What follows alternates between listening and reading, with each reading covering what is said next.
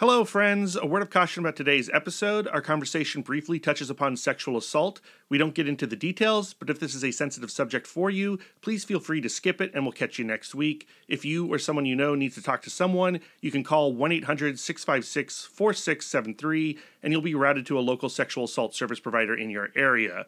A link also appears in the show notes. Bum bum bum bum bum bum bum bum bum bum bum bum bum bum bum bum Doobie doobie da da da. Doobie doobie da da da. Doobie doobie da da da. Da da. Doobie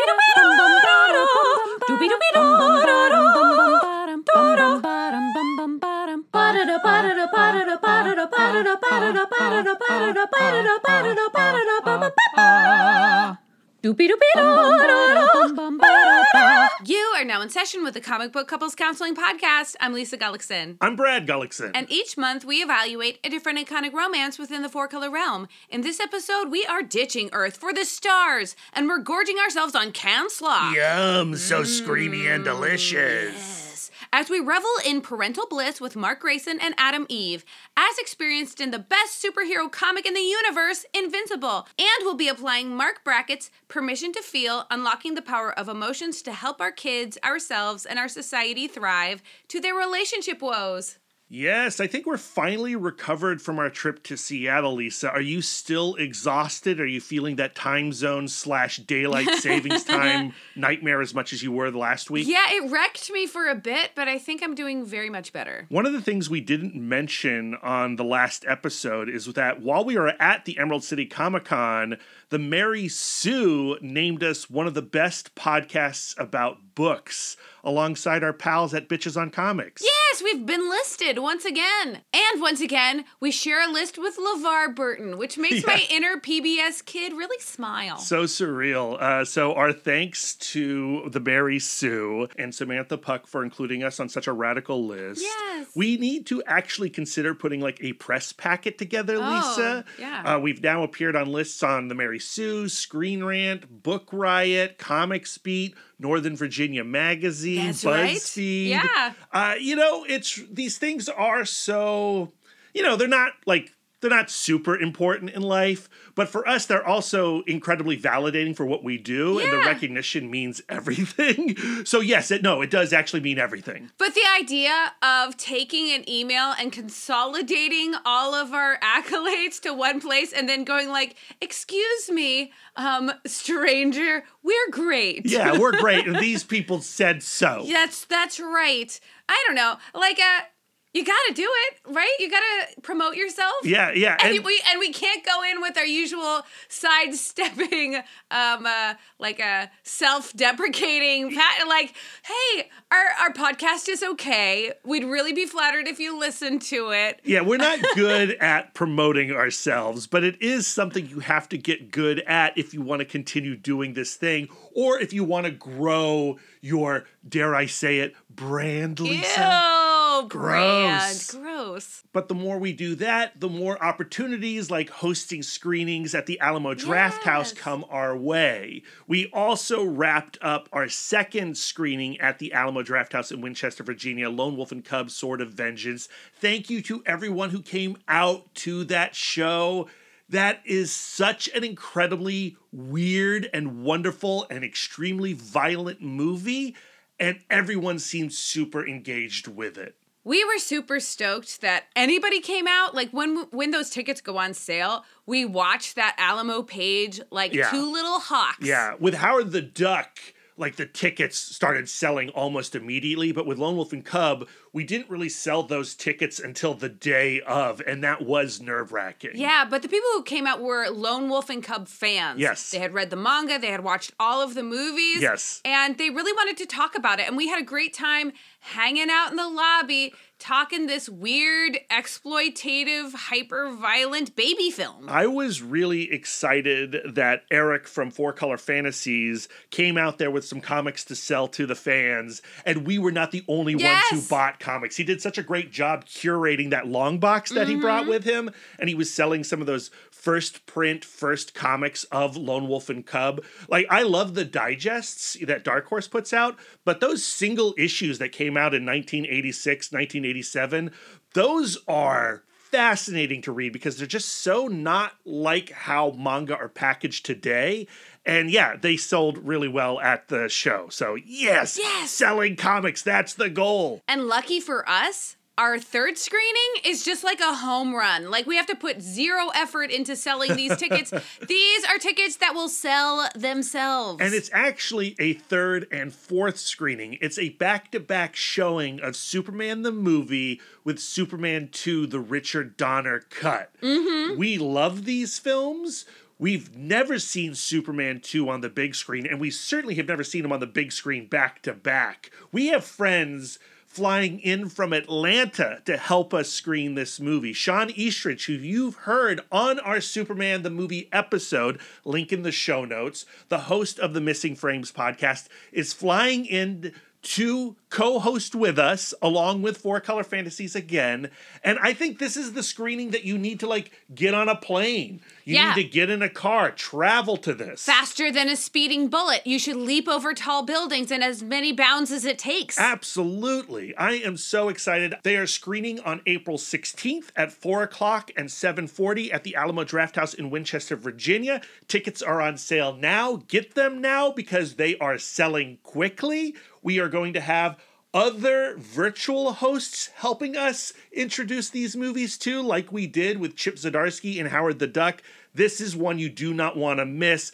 Get in a car, get in a plane, come on down. And remember, if you're a patron, reach out to Brad and or Lisa and you get your ticket for free. But you have to ask us for it so that we can give it to you. Right. Don't just show up at the Alamo demanding a free ticket. You Right. Mm-hmm. got to get it through us. We have to purchase your ticket for you. Yes. So email us and you will get in for free. And while we're on the subject of Winchester, Virginia and Four Color Fantasies, the Eisner nominated comic book shop, we should take a moment and promote their upcoming charity sketch auction that is done to help the literacy volunteers of Winchester, Virginia. Every year, they collect these sketch covers, these original art pieces from folks like Daniel Warren Johnson and Scott Morse and Michael Cho, and they auction them off from their shop to benefit the literacy volunteers of Winchester, Virginia. It really is an incredible cause. And an amazing deal. We have got original art pieces from Jeff Lemire, Scott Yeah. Morse, Ethan Young, and the prices were affordable to Brad and Lisa. You will never feel so guilty for doing something so good. that Jeff Lemire piece we got during the first year, and we got it for less than $60. Do you think by promoting this amazing charitable event, we are undermining our ability to get another rad art piece? Is this going to blow up to the point where we can't afford it? Well, it already has Yeah, it because really last has. year or the year before is when they did the Daniel Warren Johnson, and he did this beautiful wraparound sketch of Beta Ray Bill. And of course, we put a bid on it, but it ended up selling for $700, and we could not afford that. At the same time, that's not a terrible deal. Hmm. Maybe we should pinch some pennies this year. What we're saying is you're welcome to try and outbid us. Please outbid us. This is such a wonderful charity. The literacy volunteers of Winchester do such a good job, and Four Color Fantasies has raised so much money for them. It's truly inspiring. Yes, and we should all support literacy while it's still legal. Ooh, facts. So, to participate in this auction, you're going to want to follow Four Color Fantasies on Twitter and follow their Facebook page. Yes, correct. And those links will be in the show notes. It launches at the end of March, That's so right. be on the lookout. Yeah, get your get your uh, finances in order. Now for the topic at hand. Mm-hmm. Mark and Eve from Invincible, they're our latest couple going into counseling sessions. We've put them in the waiting room. They're nervous but excited, just like us, to finally cover this incredible comic from Robert Kirkman, Cory Walker, and Ryan Ottley. They popped in from space, outer space. Ooh, uh, Mark just asked for our restroom code. Oh, Should no. I give it to him? No, I those cans lock. No, he's been chowing on them. We our toilet does not have a blender. No, it does not. Lisa, how many listeners do you think we picked up from last week's conversation with Robert Kirkman? Ooh, I, I I don't know. A few? I hope so. A handful? I'm very curious. If you are new to our counseling sessions, please let us know. Email cbccpodcast at gmail.com or Twitter at CBCC Podcast.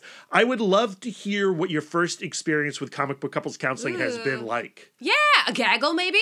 A gaggle of them. A murder? Definitely a gaggle. Ooh, let's hopefully it's not a murder of new listeners. A clutch? What do you call a gaggle, a murder, a collection of podcast listeners? Some potties?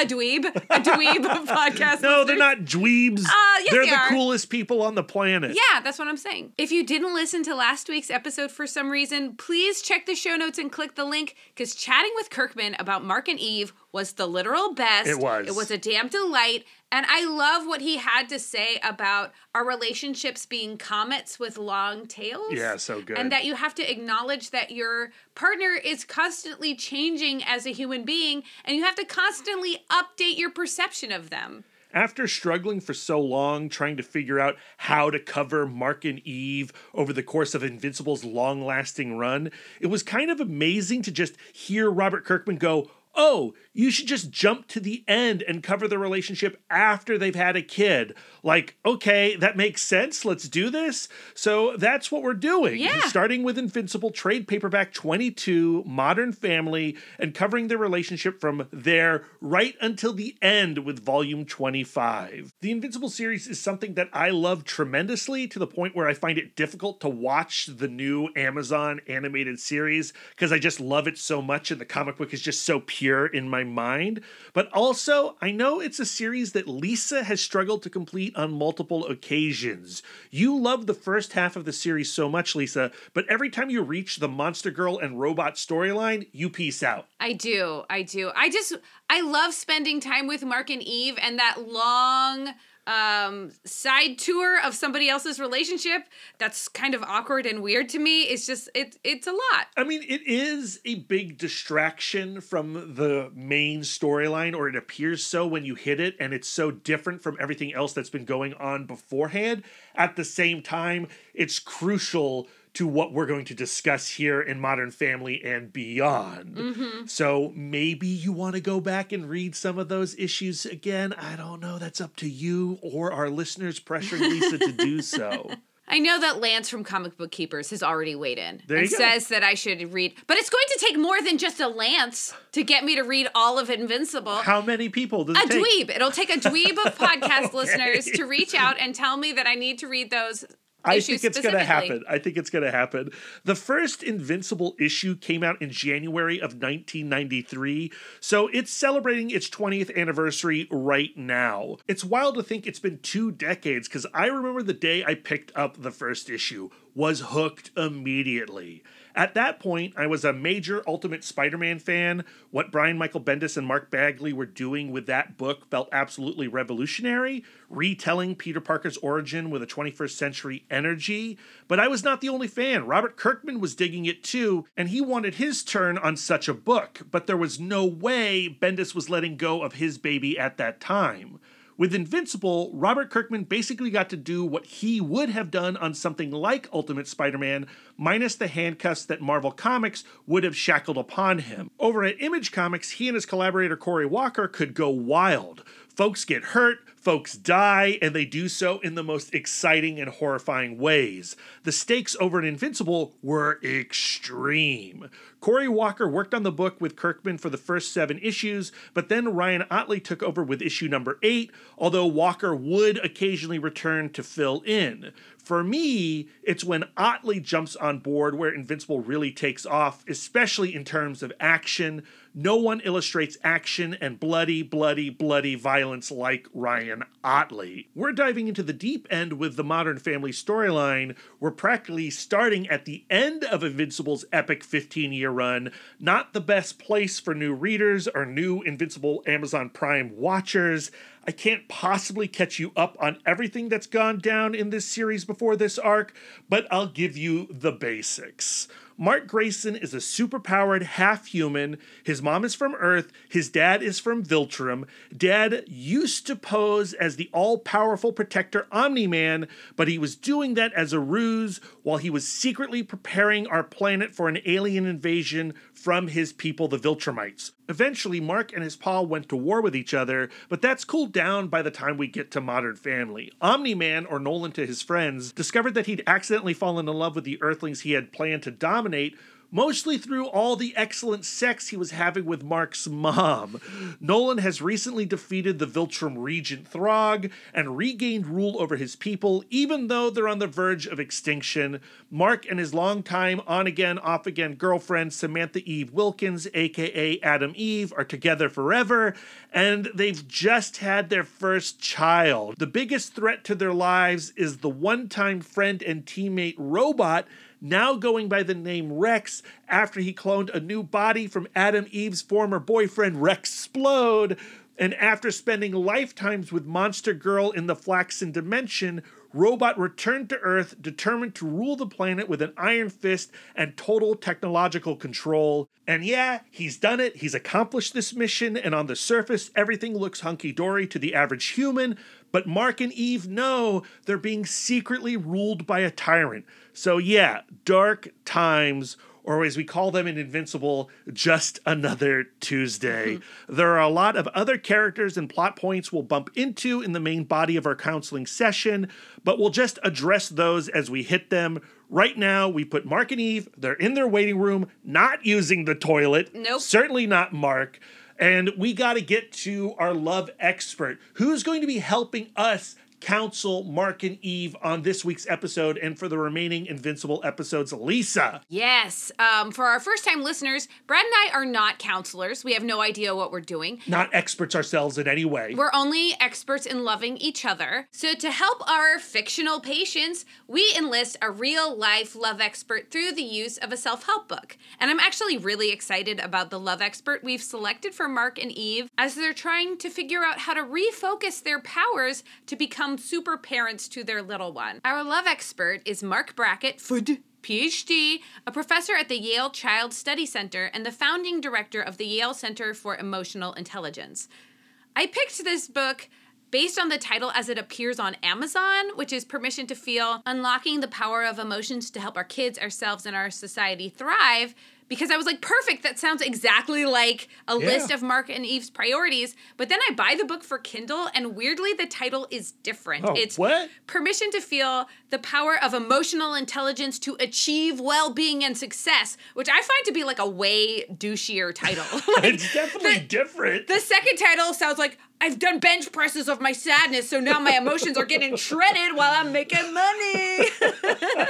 Having read the prologue and part one of Permission to Feel, the Amazon title is far is the far more accurate one. oh my goodness. Yes, Dr. Brackett's research has pinpointed strategies for individuals to make their emotions work for them in, I guess, a life hacky sort of way.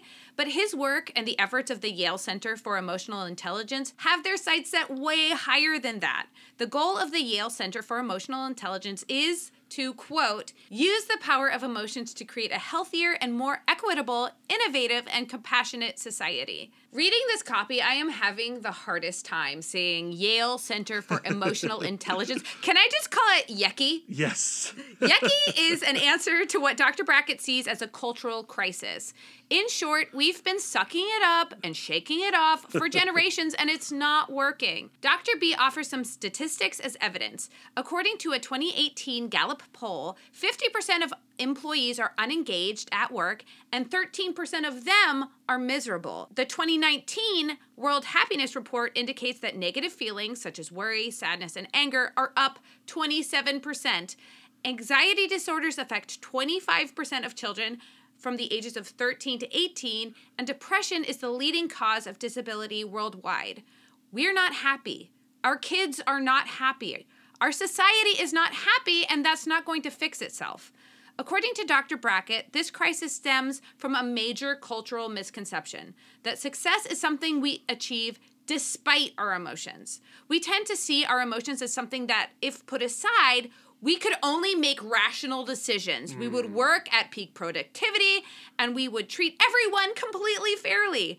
Through his research and the research of Yeki, Dr. Brackett has found that it is not only impossible to live independent of our emotions, but our greatest success by any measure can be found by living in concert with our emotions. Another misconception about our emotions is that interpreting them is somehow intuitive hmm. Like since they're happening inside you you should somehow know exactly Yeah. what to do with them.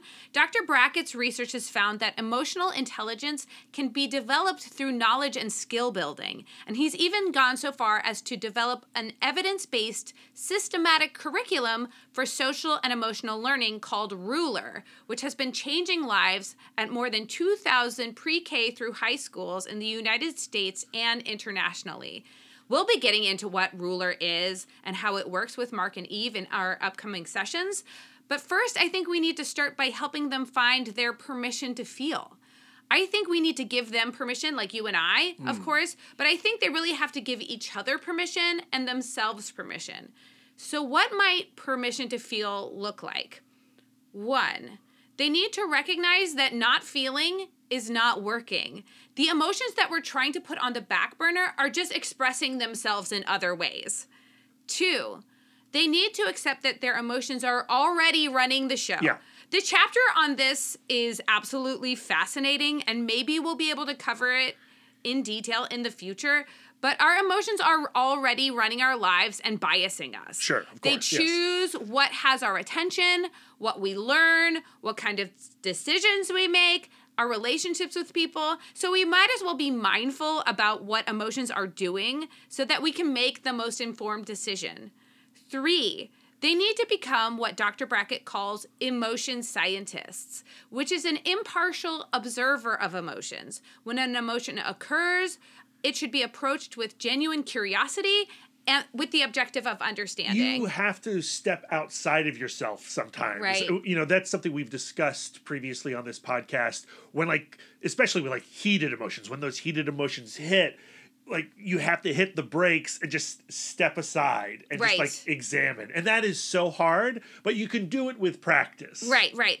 And that relates directly to number four, which is to avoid being emotion judges. yeah, yeah. So the trap that Brad and I get into all of the time is when we start expressing our emotions, the other person just goes, uh, does a list of how those emotions are valid Sure. or not Yes, valid yes, yes, or rational and ra- not rational.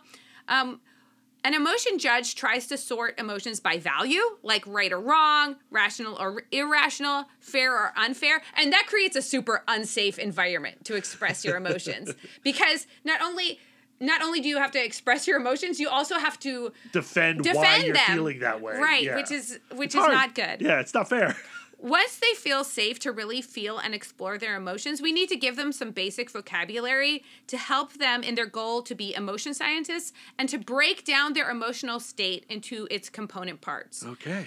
We think of emotions as like these ineffable, like intangible things, and we use a lot of words interchangeably. So, by establishing this vocabulary, we can speak more specifically about like what they're doing. So, so like for example, we have to start by defining what an emotion is, according to Dr. Brackett. An emotion arises from an appraisal of internal or external stimulus. So it's something that happens like in an instant. So, like you see something, you hear something, you remember something, and the emotion occurs. Sure.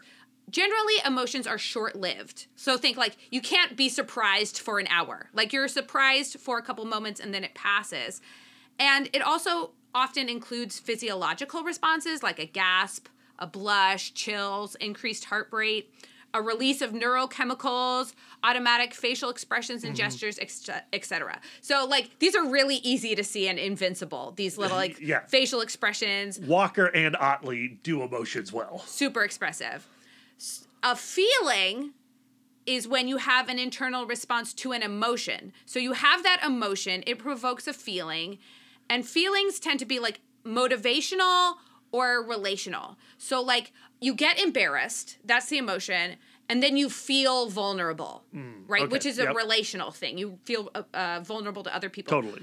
Or you get surprised, like it's your surprise party, and then you feel loved, right? Or you you get sad and then you feel hopeless. So hopeless is an example of like motivational, Got it. right? A mood is more diffuse and less intense than an emotion or a feeling. They can be the aftermath of an emotion, like oh, I've been sad for a couple of days and now I'm just feeling generally like meh. Like we often call them funks. Yeah, like yeah, oh, yeah. I'm in a funk today. Yeah, Got to blow that stink off. That's right. And we often don't know what causes that like our mood, but it it affects our emotional responses. So if you're in a funk, you're going to be your your negative emotions are going to be like on a hair trigger. Got it. Where if you're in like an amazing mood and, and a really happy happy open mood, you might be more likely to take risks or something or or be less sensitive. sure. It's not unusual to feel more than one emotion at a time. And we can even feel what Dr. Brackett calls meta emotions, which is an emotion you have about having an emotion, which is another trap that Brad and Lisa get stuck in. I love the term meta emotion. That is so good. I feel that so hard. Can you give us like an example from your life of when you felt a meta of emotion? Oh, I mean, you know, you'll get um mad. Right? Uh, you know, I'll get mad at Lisa for something she said or did.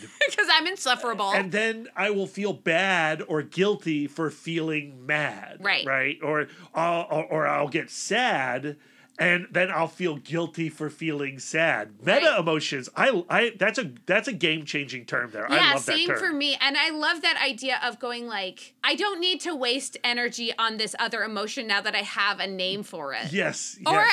I, or I could even say like, hey, I'm feeling an, a meta emotion right now. Yes, yeah. I, I think that's going to be really useful for Brad specifically. So I think going into session with Mark and Eve, we should be trying to use these terms to go like, oh, I see that Mark is in a mood right now, or um, or even like, ooh, here's where the emotion is triggered, and then here's where we see the feeling kind of developing. Because I think that if we encourage Mark and Eve to kind of look at the anatomy of their emotions in that way. It'll help get them outside of themselves. So when it's time to start going like Yeah. what do we do about these emotions? How do we use these emotions to help build a more happy productive life? Like like we know like th- we just need to get them comfortable talking about their emotions I think we're going to find many examples of meta emotions in Modern Family. yeah absolutely I'm really looking forward to this. But before we can get into session with Mark and Eve, we got to do some words of affirmation. Na, na, na,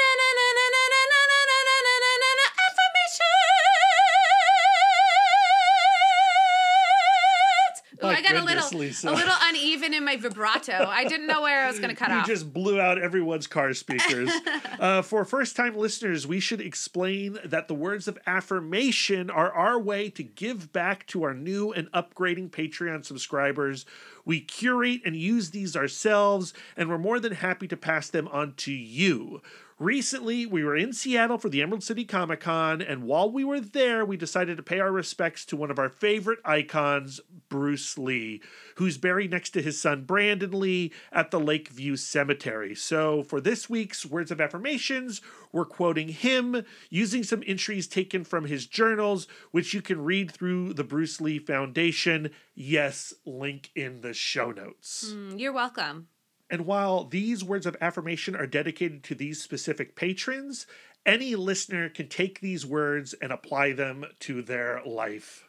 We often, Brad and I often go to Bruce Lee for those words of affirmation, for that inspiration, because he was so purposeful in everything that he did. Yeah, yeah. Uh, I would encourage everyone to check out the documentary Be Water if all you know about Bruce Lee is Enter the Dragon and Game of Death or, you know, whatever reference in a Kill Bill film. the idea of be water the the inspiration for the title I, I have folded into my being. I I aim every day to be water. I honestly think we could use Bruce Lee as a relationship expert in a future episode. Yes, Yeah, yes. totally. So be on the lookout for that.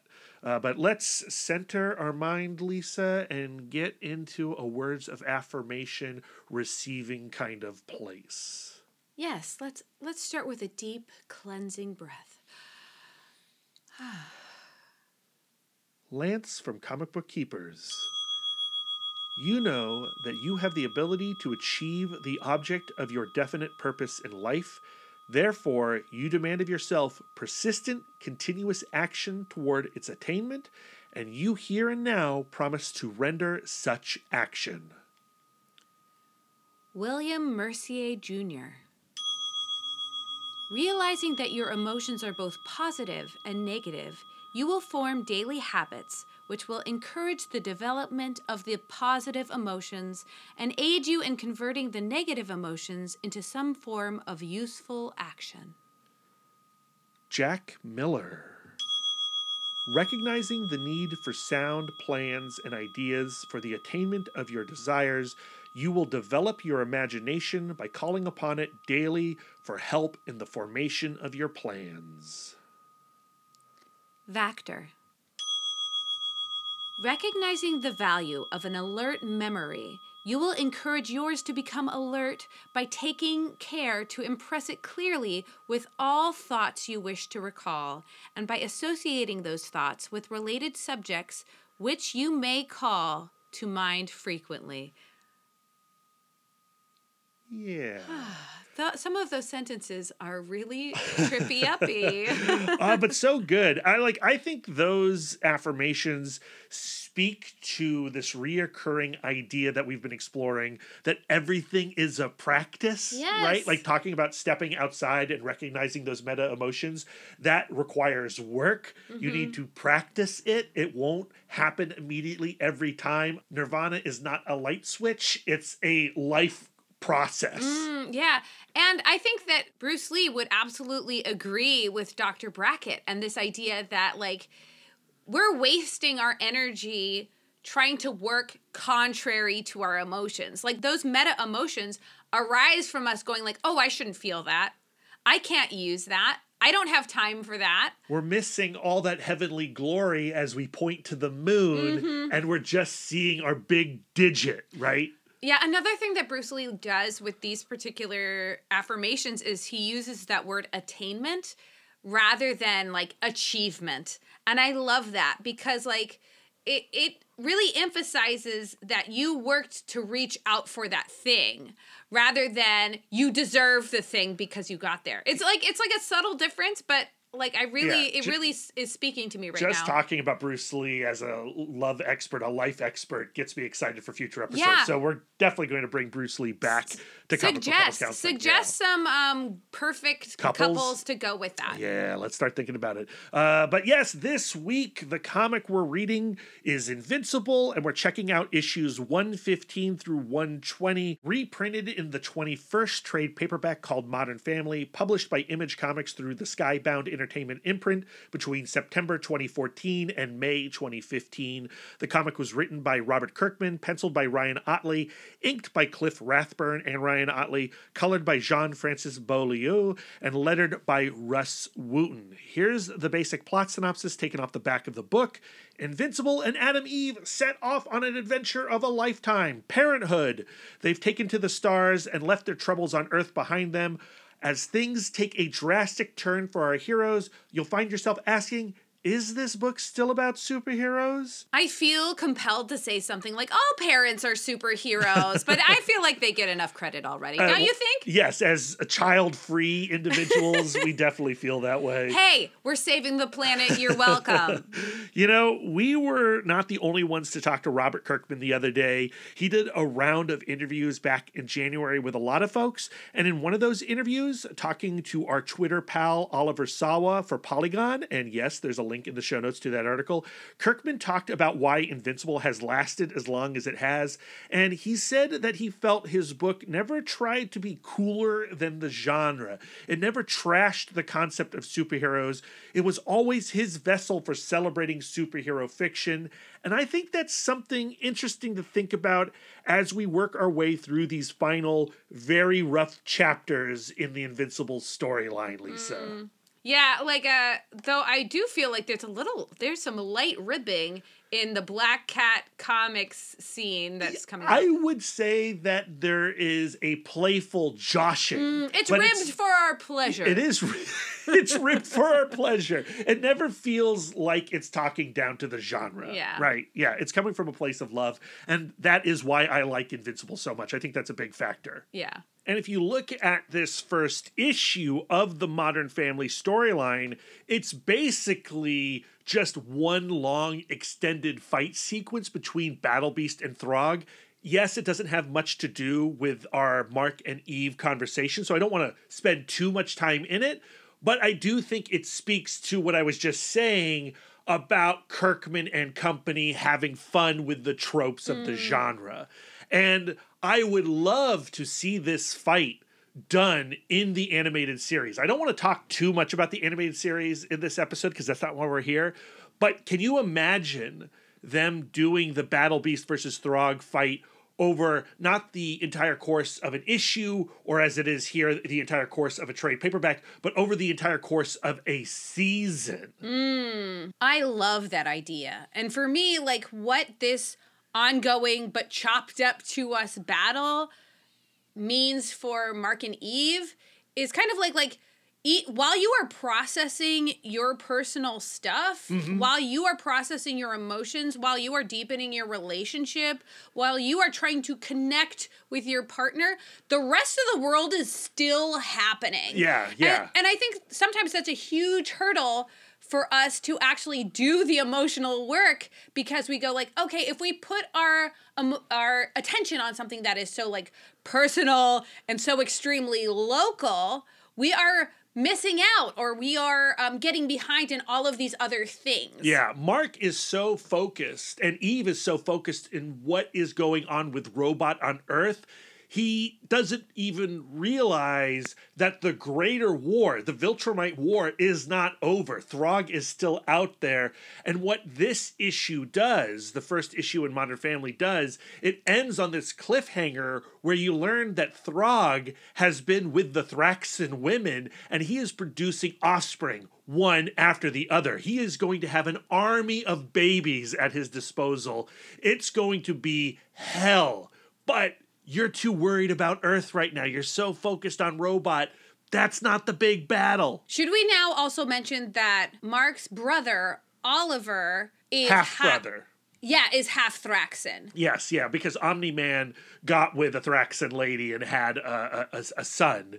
And there's some tension there between Mark, or there was tension there between Mark and Oliver, but it seems to have been worked out by the time that they get together here uh, in this trade paperback. It's also important to understand that the Thraxans' lifespan is very brief. They're insect people, so many Thraxans exist in the lifespan of a human or a Viltrumite. And I do like this idea that Kirkman explored with Oliver and Omni Man of like what is it like to be a parent of a child who ages rapidly and then also then have a, a half brother. But he uses that as a way to set up this army threat, this army of babies threat that Thragg is producing because these are babies now, but soon they're going to be an armada. Chapter two opens with a primo example of Mark being in a mood. he is in a definite funk. And that funk is because he's hanging out with his old friend and roommate, Will. And his husband slash boyfriend, I don't know what their I think boyfriend, yeah. His boyfriend, Rick. And they are really enjoying the turn Earth has taken after the major battle. Things seem to be looking, going on the up and up. It's actually a great way to like recap what has recently gone down in Invincible with these three pages with William just going like, yeah, no, Earth is really at a turning point. I think everything is turning up Milhouse. I love this. And there are Mark and Eve listening to this cheery recap going like, you don't understand. It's a hellscape. You're being controlled by this psychotic dictator, but I can't tell you because if I tell you, I'll start a war and we'll just keep the cycle of violence going. No, this is the best thing to do. Ah! What's ridiculous is that Rex would have never won an election No. running with the platforms that Will is pointing out. He's like, oh man, everything has been great. The military, way smaller because there's no international wars. Hey, there's no there's no more student loans because everybody gets to go to college for free. Universal health care, The you know? only way we're getting universal health care in America is if robot takes over. we would never pay for it. yeah, yeah, yeah. Will is such a Bernie bro. Oh, indeed. But now of course, everybody has those things and they're stoked. They're like, yes.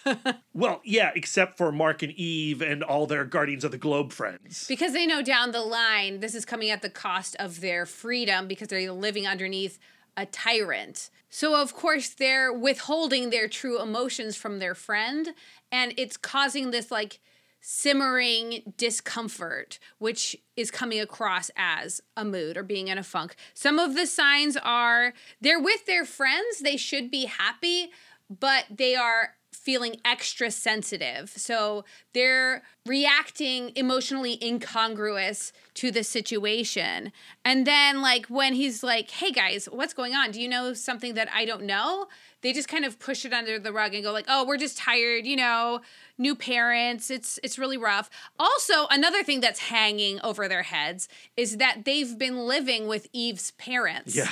And that's in a very emotionally toxic situation. The scene that we get in this issue where Eve attempts to breastfeed in front of her oh, father God. and her dad, very much not a Bernie bro, definitely right wing. Yeah. Flips out like, no daughter of mine's gonna whip her boob out at the dining room table. And it just seems like a total, you know, they're living in a nightmare and it's a nightmare within a nightmare. Yeah, there's a lot of toxic behavior happening at this kitchen table. For one, they have yet to name their child because they want to wait until a name comes to them that seems really suited. They don't want to force some inappropriate nomenclature because Yeah. of because of Eve and she never liked her first name Samantha. Right, right, right. I think you also see a lot of meta emotions going on there. Now that I mm. have this term in my head, Lisa, I love it. I'm going to apply it immediately. But that scene earlier between Will, Rick, Eve, and Mark, the meta emotions there of like this guilt, you can read it on their faces. They feel guilty for feeling bad that that that they know what's going on. There is like mm. shame mixed in with that anger. There's guilt mixed in with that shame. And Will's known Mark a very long time. He can see clearly that Mark is not acting like himself. Mark is withholding something because he he does ask directly like do you know something about the situation we're in right now Yeah. that I don't know that me and Rick should know perhaps? And like I think that that's part of what Mark is struggling with because I think that he knows that if he explained the situation to Will, he would understand and be horrified and he doesn't want to rain on Will's good time. You know, so I think it's that we see throughout this issue Mark going like, "Yeah, I know that ultimately this is going to be bad, but things are fine now and can we not just enjoy the fine Well, now?" what he's struggling with is there's the morality of it, and then there's the the reality of Mm-hmm. it, right? And so morally, he knows that robot got this through nefarious. Evil, non-democratic ways, Right. uh, through a lot of bloodshed, uh, but also he recognizes the joy that Will is experiencing, and he agrees. He loves no universal, or he loves universal hair care, health care, no student loans. You know that that's all good stuff. We we as a planet deserve it, but do we deserve it under these circumstances? And then on the other side of this, we have the immortal who's coming to Mark and saying like this is wrong. right. And Mark is now trying to justify inaction. So Mark wants to act, but is also falling into this place where he thinks that acting might not be the right thing to do. The immortal saying, No, we're heroes. That's what we have to do. Mark's a new father. Mm-hmm. Like he is such this ball of confusion. Yeah, and I think that he's also really struggling with his priorities, his new priorities as a parent. Going like, if I decide to take down Rex with Immortal, that means I'm putting myself in danger again. I could get killed. My wife has already lost her leg. My wife could get killed. I the situation could actually end up worse, which I think is something that's not talked about enough where it's just like we could lose again and lose worse. Right. So what Mark ultimately decides to do is to excise himself out of the situation. He knows like I, in my heart I know my priorities. If I stay, then I'm going to have to fight Rex. So my question to you is is that the right move? Did Mark and Eve act correctly in leaving the planet? We know, because we've read fiction before, Mm-hmm. that he is going to be pulled back into this situation. You don't know necessarily exactly how that's going to happen, but you could probably sense it.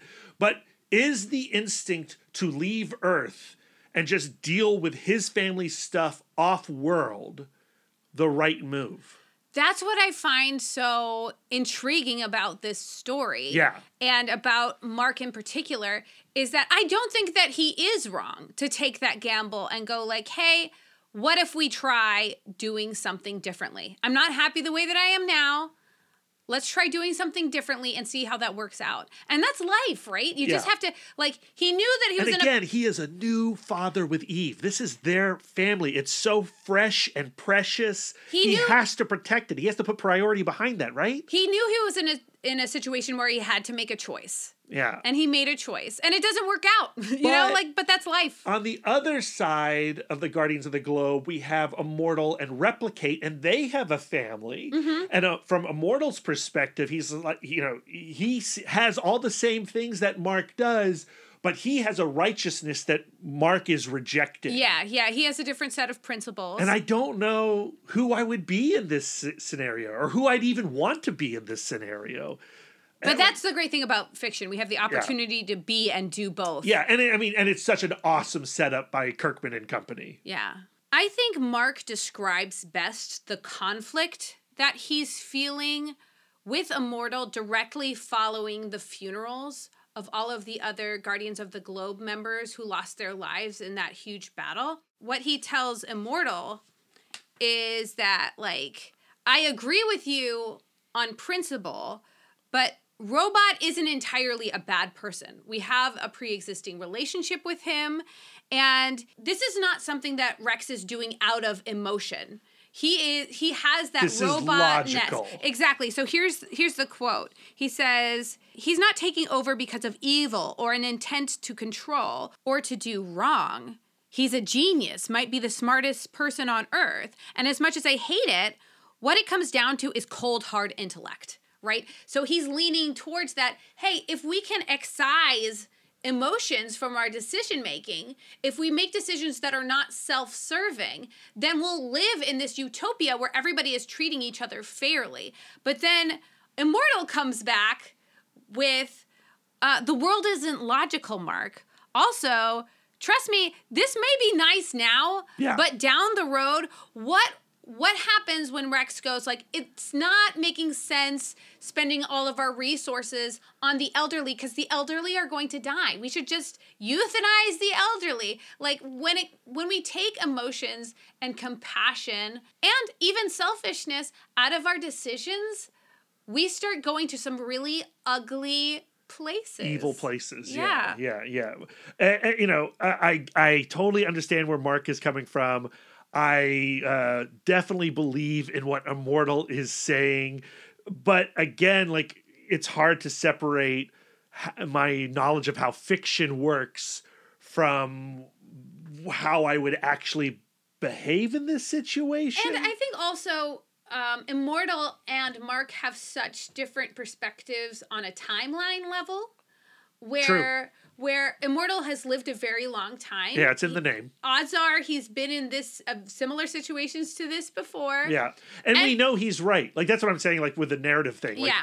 narratively, you know, dramatically, we know this is how it's going to go. Immortal is correct. Right, right. But Mark says I can't make I can't make this decision based on what I know right now. Yeah, so I can't do out. this unless it's I know it's 100% necessary because I don't want to risk my child and my wife's safety again. That's when Immortal like kicks below the belt and goes like, "Hey, I'm putting my I'm putting my Kate at risk. I'm putting the mother of my children at risk. And I think that she would be pretty pissed off if I knew that I was using her as an excuse to not do what was right.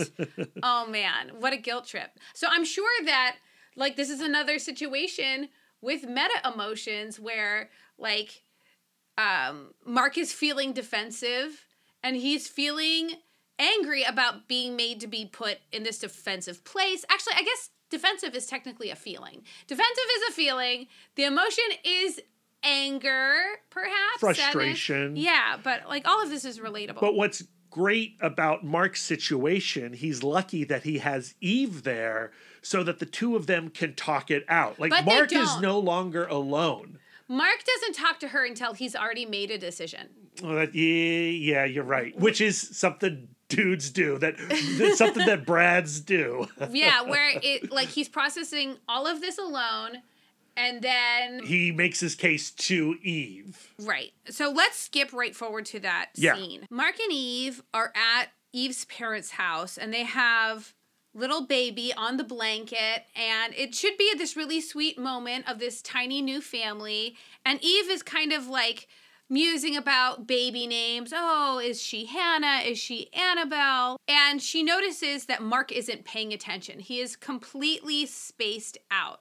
So, one of the points from permission to feel is that when you're scared, the thing you're scared of is going to receive all of the attention. So even though he wants to prioritize being with his wife and being with his child, he can't be- because he's scared about having to make the decision of whether he is going to fight Rex or not. And when she asks if he's okay, his like knee jerk reaction is to say, I'm fine, which is not true, right?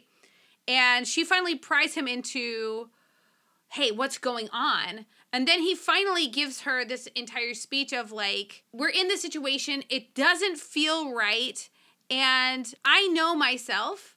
I know that if I'm here, I'm going to have to fight Rex.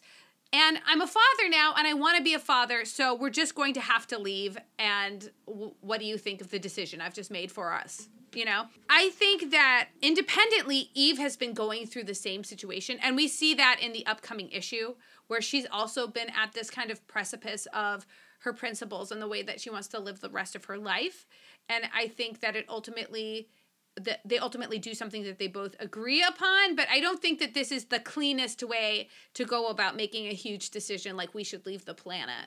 Yeah, you're right. It's not a conversation. And there's this other element to that bit where Mark doesn't necessarily threaten Eve, but he does put a threat of danger out there. He says, you know, if we stay, I am going to have to do something about it. And in doing something about it, I will be inviting violence into our home. And that's. That is a little manipulative. It, it, ti- it has a tinge of um uh, ultimatum Yeah. to it. I also wouldn't say that this is like a glaringly toxic situation that they're in either. I think that they just haven't really like and, and we haven't either really practiced okay, well, when is the best time to bring up this big emotional thing when you're also trying to be a parent, be the child of your parents, be a good husband, you know, be a superhero. Like it's just a lot. Like Mark is going through so much. Mark and Eve are still a new relationship. Mm-hmm. And now they're new parents, and they haven't quite figured out how to communicate with each other. And they have not had the best examples ever in their upbringing. Yes, that's So true. um, we saw earlier in this very issue the dynamic between Mark, uh, the dynamic between Eve and her parents, where her parents turn everything into a "Do you have a problem with me?" conversation. Yes. You haven't named your child yet. Do you not want me to know the name of my grandchild? You're cheating me out of this relationship. You're cheating me out of this decision. Oh, you're going to breastfeed at the table? Right. Are you rejecting the rules of decency I taught you in Yes. living in my house? Like, so. and like- then on Mark's side, Mm-hmm. you know, he thought way back when, back in issue one of Invincible, that he had this ideal relationship with his mom and father. And then he finds out that his father is this alien dominator. Mm-hmm. And now they've kind of like it's it's hard to imagine how you could ever make amends after something that like what happened between Mark and his dad initially, but they've done it. And in this issue, Mark goes and visits his dad on the last remaining warship of the Viltrum Empire to like work out what's going on in his heads. And you know, there there is um a kindness there that was missing for a period because again the dad was a maniac but I- I and maybe still is a maniac there's a lot that is hashtag goals about Nolan and Deb's relationship, Mark's parents. And they have Yes gone towards no. they have gone towards this um they've been making progress towards like this idea of like radical honesty. They have hidden so much from each other, they've hidden so much from their son, they've hidden so much about their past. And so now like um and so now they just believe in coming clean and breaking down barriers. But Nolan's past is so ghastly. Yes. You know, yes. and and the thing is just because you now like and Nolan understands this, just because now he understands that he has to be a better person, that doesn't mean that it's everybody else's job to be okay with that right away. And it doesn't mean necessarily that Nolan is not going to continue to make mistakes, but I do think he is putting real effort into making amends. Yes, I mean the path to healing for Nolan is him recognizing how he actually fell in love with Deb and Mark. Mm-hmm. That, you know, they are not the pets he once saw them as, that they are truly his loved ones. Yeah. And him coming to terms with that love is what has resealed the bond between all three of them Deb, Mark, and Nolan. Uh, of, of course, we look at it from our s- small human terms and we go, like, there's no way I could ever forgive what Nolan did. But I think we just have to look at this as a superhero story. And within superhero stories, everything's extreme. So you take an extreme event like that to be a metaphor for other extreme events that you have in your life and to help you in those healing ways. Am I making sense there? You are making sense. Yeah. You are making sense. like superhero stories are a metaphor, they're not a reality. right. And so we too can forgive Nolan for what he's done. Yeah. Because we recognize the The power of radical forgiveness. yes, yes, yes, yes. Thank you. Yeah. But It's a I- lot to get through. This comic is a lot. I, yeah, like, and this is another situation where I would go like, uh, I think Mark is completely entitled to never speak to his father again. I think that that's a completely valid choice. Sure. I think he could also make the choice to never speak to his mother again. 100% valid. He, he is making the choice to do something different and it and that and that has its challenges. That has its challenges, but I don't think that there's a I don't think it's ever a 100% bad I don't know. Like forgiveness is so complicated. Yeah, yeah. Because you Especially never, these terms. Especially in these terms where you're like, I'm not condoning genocide. That's what we're saying. But, like, Brad I- and Lisa are against genocide, but we're also here for healing between Mark and his father. I would uh, like. I love the idea of being able to forgive a genocider. I love that idea. I want to go back to something you said regarding the conversation between Mark and Eve about Mark hiding things from Eve, right? Right. They are learning to communicate for the first time as a couple and for the first time as parents, but Mark is not only just like hiding his feelings regarding what's going on with Robot and this complicated decision that he is trying to make for both him and his daughter and his wife or a partner, uh, but he is also suffering from the trauma of the experience that he had with Anissa, the Viltrumite who raped him a few issues back. And he cannot talk about that with anyone. Right. And we see Anissa at the at the moon base, the warship, the Viltrum warship, and she is in league with his father still. right. And he cannot handle her being present. He attacks her and then lets her go and retreats.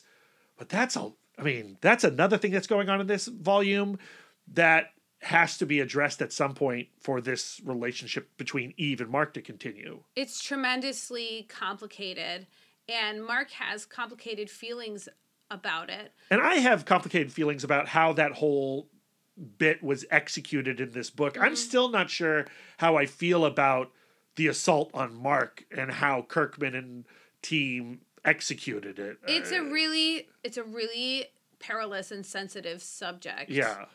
Um, but I do think the process of healing between Mark and Eve, people would find extremely relatable. Yeah. Where like ghastly and confusing things happen, and you have to process and move on. And that's that's one of the things your partner is there for. Yeah, moving on is the point of life. You know, you just keep on taking one step after another, but to take a step requires a lot of aid and a lot of aid from a lot of people. Maybe not the phrase move on because we don't mean move on emotionally. I like mean, continue. Yeah, yeah, but not in like it's not with like a tinge of like suck it up. Like it's not to suck it up. It's to like move forward, move bigger, keep growing.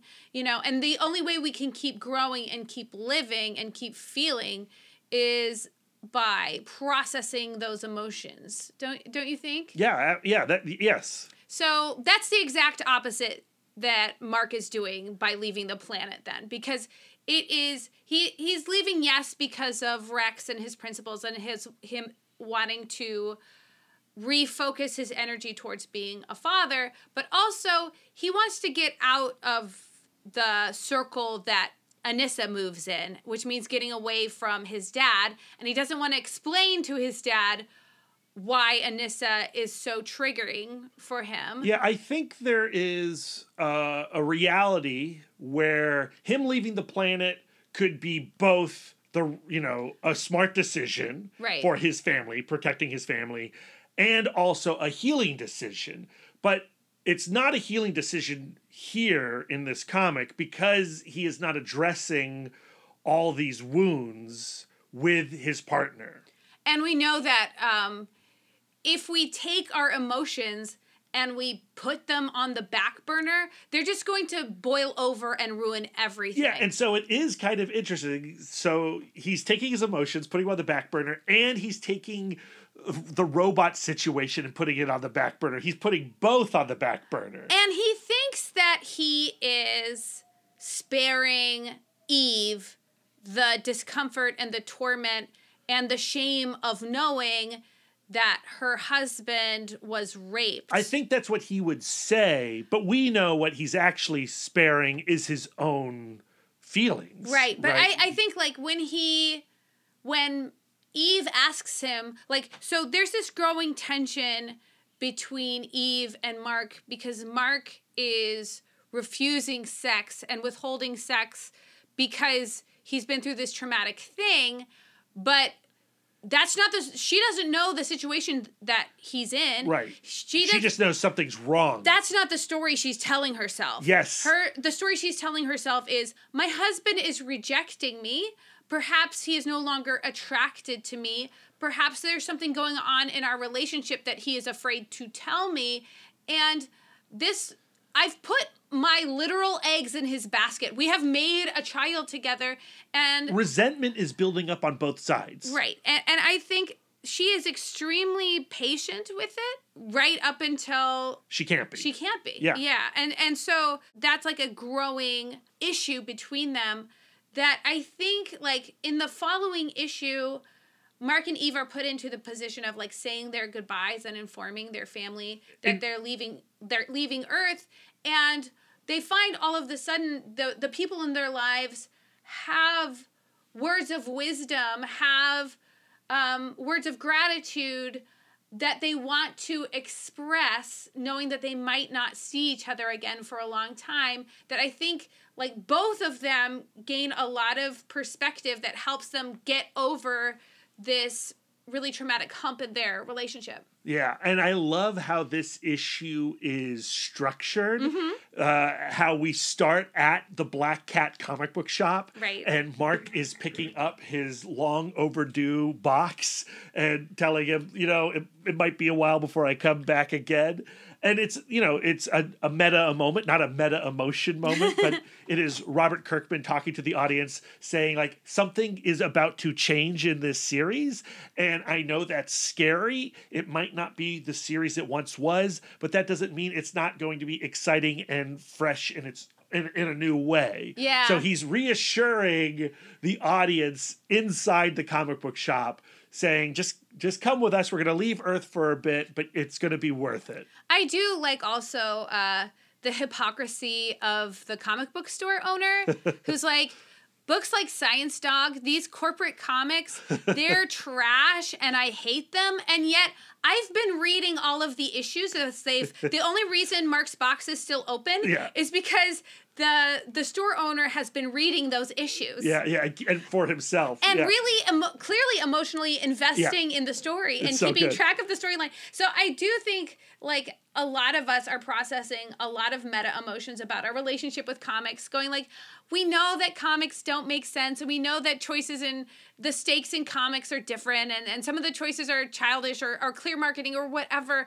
And I'm ashamed of that, and I'm ashamed that I'm ashamed of that, and I also, but I also just really love comics. Okay. it's a meta moment. It's a meta emotion moment. I love it. What do you make of the very next scene where Mark is hovering over Amber, his ex girlfriend, and observing her with her new boyfriend? And he's got this little smile on his face before he floats away. I think that it's really nice to know that the people who are important to you in your life, even though they're not in your life anymore, it's good to know that they're okay, that they're happy and taken care of. What do you? How would how would Eve interpret this scene? Um, I hope, uh, like, if Eve is in a love tank full, emotionally mature place, like, hopefully she'd be happy for Amber too. Amber was never a bad person. I don't know. Like I here here comes jealous Brad, but Mm-hmm. I think about if I found you in one of your last things you did on this planet before you left just to check in with your ex, make sure she's in a good place before I bounce. I don't know. Uh, before you bounce. Uh, I don't know if my love tank's full. Oh, yeah, maybe not. maybe not. Hopefully, you know, I. She was also in circles with Amber. I, I think that she would be pretty understanding. Yeah, yeah, yeah. But I- maybe, but maybe her love tank Ah. is low. Maybe she'd interpret that of, oh, we haven't had sex because he's pining for Amber. Maybe. But, but I also feel like I don't know. He's checking in on Amber. She's doing good. She'll be fine on this hellscape of a planet that's being controlled by Rex. Adios. like, I, I don't know. think- It's, it's a weird scene. I think also because he's about to leave Earth, the only planet he's ever lived on. Well, that's not true because he was um, stuck on another planet for a while. But I wouldn't. Call, I don't think he'd call that living, right? I I think that he's feeling nostalgic, and when you feel nostalgic, you think about your past. I I I, I think it's totally fine, and I think it uh, emotionally opens him up in the next scene. Like he comes off, he has this really warm moment with his ex girlfriend. Well, I mean, he doesn't have it with her. I mean, uh, around, Yeah, involving. above. he has this really warm moment, He's Um, feeling good about himself. and uh, then he uh, sees this kind of metahuman monster guy. Yeah. What would you call him? Uh, he's a robot. Like he looks like uh oh, what's that creature from Thor? Yeah, uh, yeah. the Destroyer. He kind of looks like the Destroyer, Big and he's going to go rescue some people. Well, he does rescue some people from this Destroyer-like creature, but robots, drones have got this. But I think like as he as he is rescuing the kid and his mom, he leaves the bag of comics with Yeah. the kid and like and I think that that's just like a moment of openness. Like my, hey, my love tank just got a little top up. Let me do this act of generosity and let this kid touch my comic books. Yeah, but then that kid tou- that kid touches those comic books, and he says comics are lame. Yeah, I Mark's know. response is like, "You're lame. Enjoy the stairs." so his love tank shrinks pretty quickly. Well, before that happens, Rex pops Yeah, up and yeah. goes like, "Hey, you know, I can't believe that you handled the situation before my robots did. That's really wild." And um, Rex Rex tries to go in and go like, "Hey, you gotta admit." Things are running pretty smoothly, and um, like, and well, it just really chaps Mark's high. yeah, and Mark gets really angry. Like, you know that I'm never going to acquiesce to your dictatorship.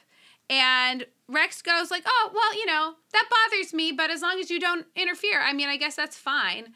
And then and then that um moment of and then um we also have after like Oh yeah, okay. Doctor Sinclair. Yeah, I'm getting like ahead of myself. No, no, do it, do it, But do it. so- I just knocked over a giant stack of comics. Let's go. So Rex then pokes a huge, gouges a huge hole in Mark's love tank, and his feeling of goodwill and kindness is instantly drained from Deflated. him. He takes it out on that kid and her mom, leaving him uh, up on the roof without uh, Exactly. Where. I feel like if he had just like saved the kid, took care of the baddie, popped back up and the kid was like, comics are lame, I think that he would have taken a lot better if he had not just Probably. just probably. been um, irritated. but he doesn't have like a chance to even you know uh, think about the bad thing he just did to that kid and his mom because then D.A. Sinclair pops up through a portal and says like we're ready we're ready to like attack robot from within he's forming a little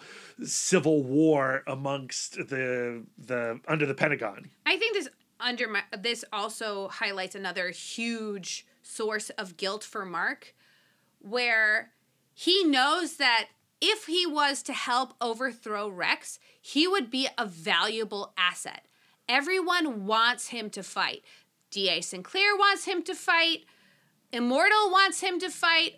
Multicate wants him to fight. He and- replicate replicate whatever multicate that's not a word um, but like they all want to use him for the tremendous resource that he is and he's taking he's taking that away from them and i think that um, he knows that they're upset with him and that makes him feel ashamed you know and it makes him feel Yeah. like uh, lesser it makes him feel less than yeah in this issue, I think the last three goodbyes are the most important. The Mm-hmm. goodbye that Mark has with Nolan, the goodbye that Eve has with her parents, and the final goodbye that Mark has with his mom, Debbie. Mm-hmm.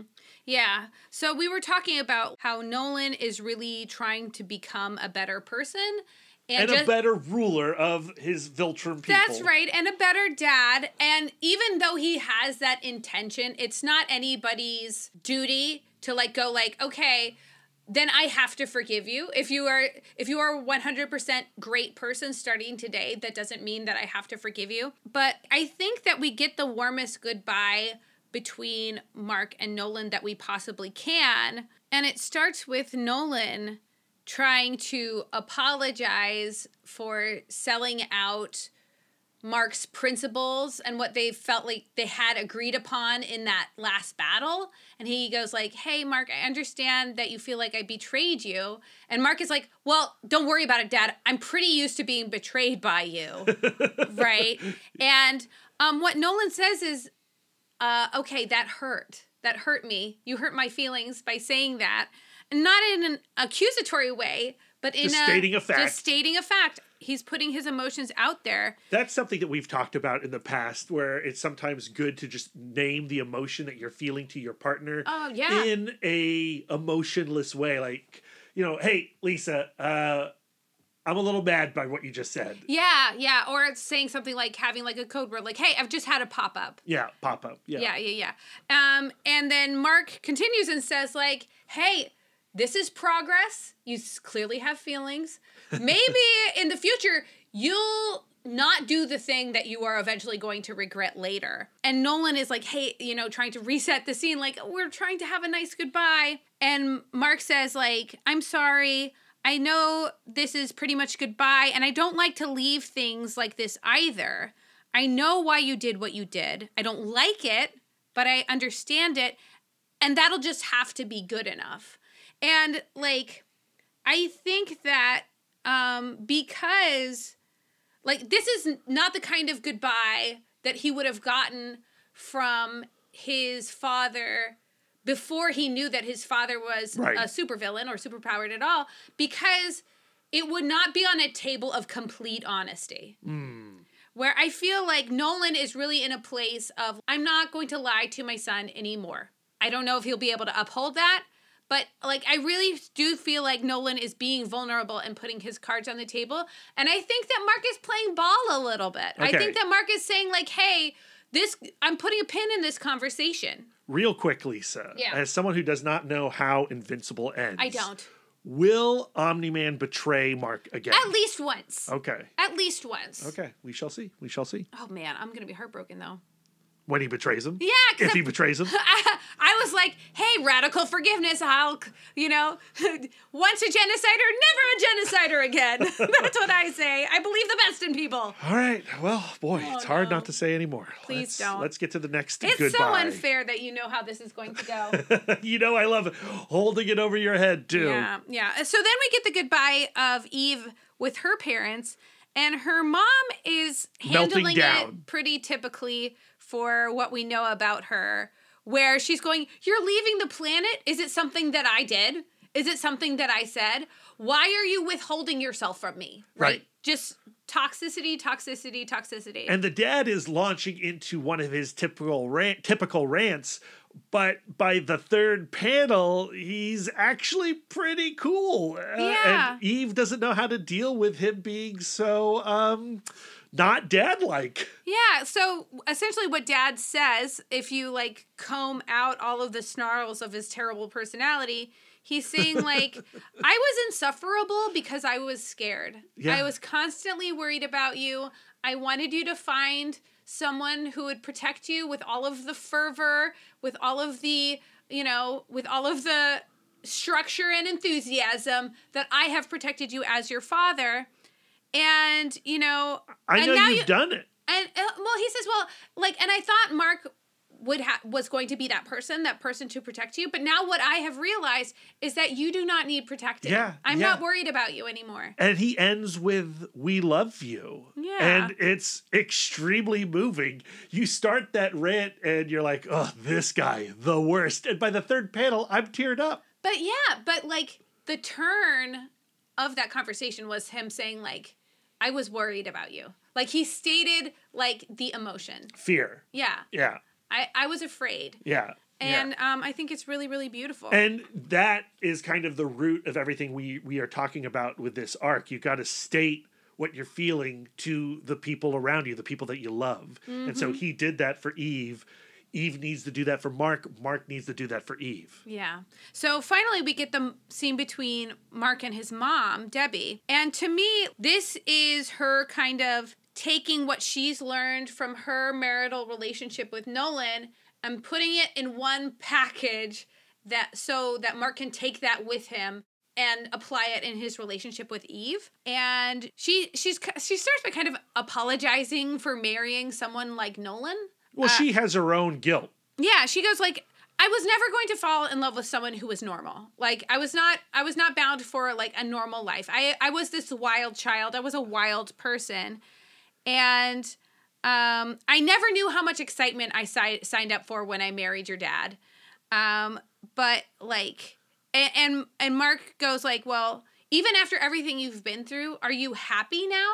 And she says like, "Now I've never been happier. And she goes on to say like what I what she thinks love is is love is learning all of the terrible things about a person close to you and learning to look past them so you can clearly see the person you liked in the first place. Yeah, and I think Mark really takes this to heart. Right. And this will be the thing that is in the back of his mind when he finally talks to Eve about what happened between him and Anissa. Yeah, I think because at first he replies like, "I don't have anything I hate about Eve yet," but it's later he goes like, "Oh, I have something I hate about myself." Right, yeah. That I, that I am this victim, or I am this. You know, well, I guess we'll get a We'll get into it. into Yeah, it later. Yeah. But he has a lot of complicated emotions that he's been hiding as his ugly parts. So the issue finally ends with Mark, Eve, and the little one aboard a starship heading toward Alan the alien's place. And he is going to start a new life under Alan's uh, jurisdiction, doing whatever Alan needs done, but not anything too violent. Right. Right. Uh, that's Battle Beast's job, not Mark's job, hopefully. Uh, and then we get that last page, which is a really beautiful last page. Right. So they're in this nostalgic place. They're leaving Earth behind. And in the glow of the, you know, The in sun. the sun bouncing off the water blue planet of Earth. I'm trying to be poetic, but I'm like failing. But um uh she decides she suggests the name Terra for the baby, saying that Terra is their little piece of Earth, which I love that name. I think it's really beautiful. And Mark loves it too. The first issue on Talescria, this insane alien planet, is an absolute blast. It's mm-hmm. so much fun. Oliver is there. Oliver has a new girlfriend, Haluma. Haluma looks a lot like Oliver's mom. She's a big bug creature. Right, and um, Check out those mandibles, Lisa. Ooh, so big. Yeah, uh, and uh, clearly uh, Eve and Mark have reservations, but they do not want to be uh, prejudicial. and so I think that um, there is like this really wonderful subplot about the relationship of Mark and Eve to Haluma specifically that relates directly to the chapter I was talking about in permission to feel about like our emotions bias us even when we're trying to not be biased. Hmm. That i don't know if i can cover in this episode because there's so much meat here but i might just sneak it into the next episode uh, i won't be able to resist Yeah, but speaking of meat, Haluma is quite the cook, and she has created this massive feast for Mark and Eve and Terra, but it is a very alien feast. It's all these like squishy, slimy, tentacled things. They, you know, it's they they don't necessarily want to dive in, but once out of politeness, Mark digs into this meal. He loves it. It mm-hmm. tastes so good. Unfortunately, it doesn't really go too well with the human digestive tract, and Mark finds himself on this toilet, blasted his butthole out. yeah and he is having such strife that the infant is becoming alarmed. And eve knocks on the door and is like hey is everything going okay in there? And he's like uh, it's it's going you know i'm i'm fine. But then when it's time to flush he discovers It won't go down. it won't go down We've all been there, Lisa. Ah. We've all been there. Unfortunately, on Earth, we don't have blender toilets like I they know. do here. It does, sounds like such a dream, actually. like, why don't we have that? How much fun do you think Ryan Ottley was having illustrating Mark's like uh what's that what would you call that face? That push face. yeah, yeah, yeah, yeah. I, I don't. That straining expression. Yeah, just like, Oh, ugh, it's awful. Bravo. I love the awe that washes over Eve as she realizes that this toilet has a blender and she got it that and that, and that it got all of Mark's stuff down. Yeah, I like when she first walks in, he's like, please, please, God, don't come in. And she does act horrified and disgusted by what's in the toilet. And he's so embarrassed by the whole thing. And, you know, like he's covering up his face and he's clearly like extremely uncomfortable. And he states out loud once she figures out the whole blender situation, like, I don't know how you're ever going to look at me Right. sexually ever again. Right. Like This is actually a really crucial scene One hundred percent. their emotional development. That's what I'm saying. and all married couples have had this scene. Yeah, Not to get into specifics, Please folks. don't. But Please don't. we've had this scene in the love nest. yeah, so Not in the love nest. Adjacent to the love nest, in a bathroom without a blender. she's the she initially actually is the person who who makes the joke. Like I don't think I'll ever be able to look at you the same way again. But he's like clearly not in the place where he can hear he can joke about that thing. And she realizes that she's made him self conscious, and she says. You and me are in this for the long haul, Mark Grayson. That didn't even phase me, right? And I think this reminds Mark of the conversation he had with his mother of like, hey, when you're in a relationship with someone else, you the ugliness, the grossness, the disgustingness, the humanness is just part of the equation. It's just part of the thing that makes you the person who is who is to be loved and who loves others. and it leads immediately into a romantic embrace. They start kissing, they start making out. Mark push, pushes her against the glass of their apartment, but then that triggers the memory of what happened between him and Anissa. and he immediately starts crying. And uh, eve asks like w- now i'm really scared. Yeah. like before i was concerned now i'm really scared. What is going on? And he finally tells her what anissa did to him and some of the related shame emotions because he feels like he perhaps should have fought harder he should have somehow like he's responsible for not stopping the situation and um, the way he explains it is is this. Um, it feels like my fault, like I let it happen, and um, because of that biological need, right? Like Right. he got erect. Yeah, yeah, yeah. So, so like that confu- that yeah. biological confusion of I need to be emotionally invested somehow to become aroused, which is like 100% not the case.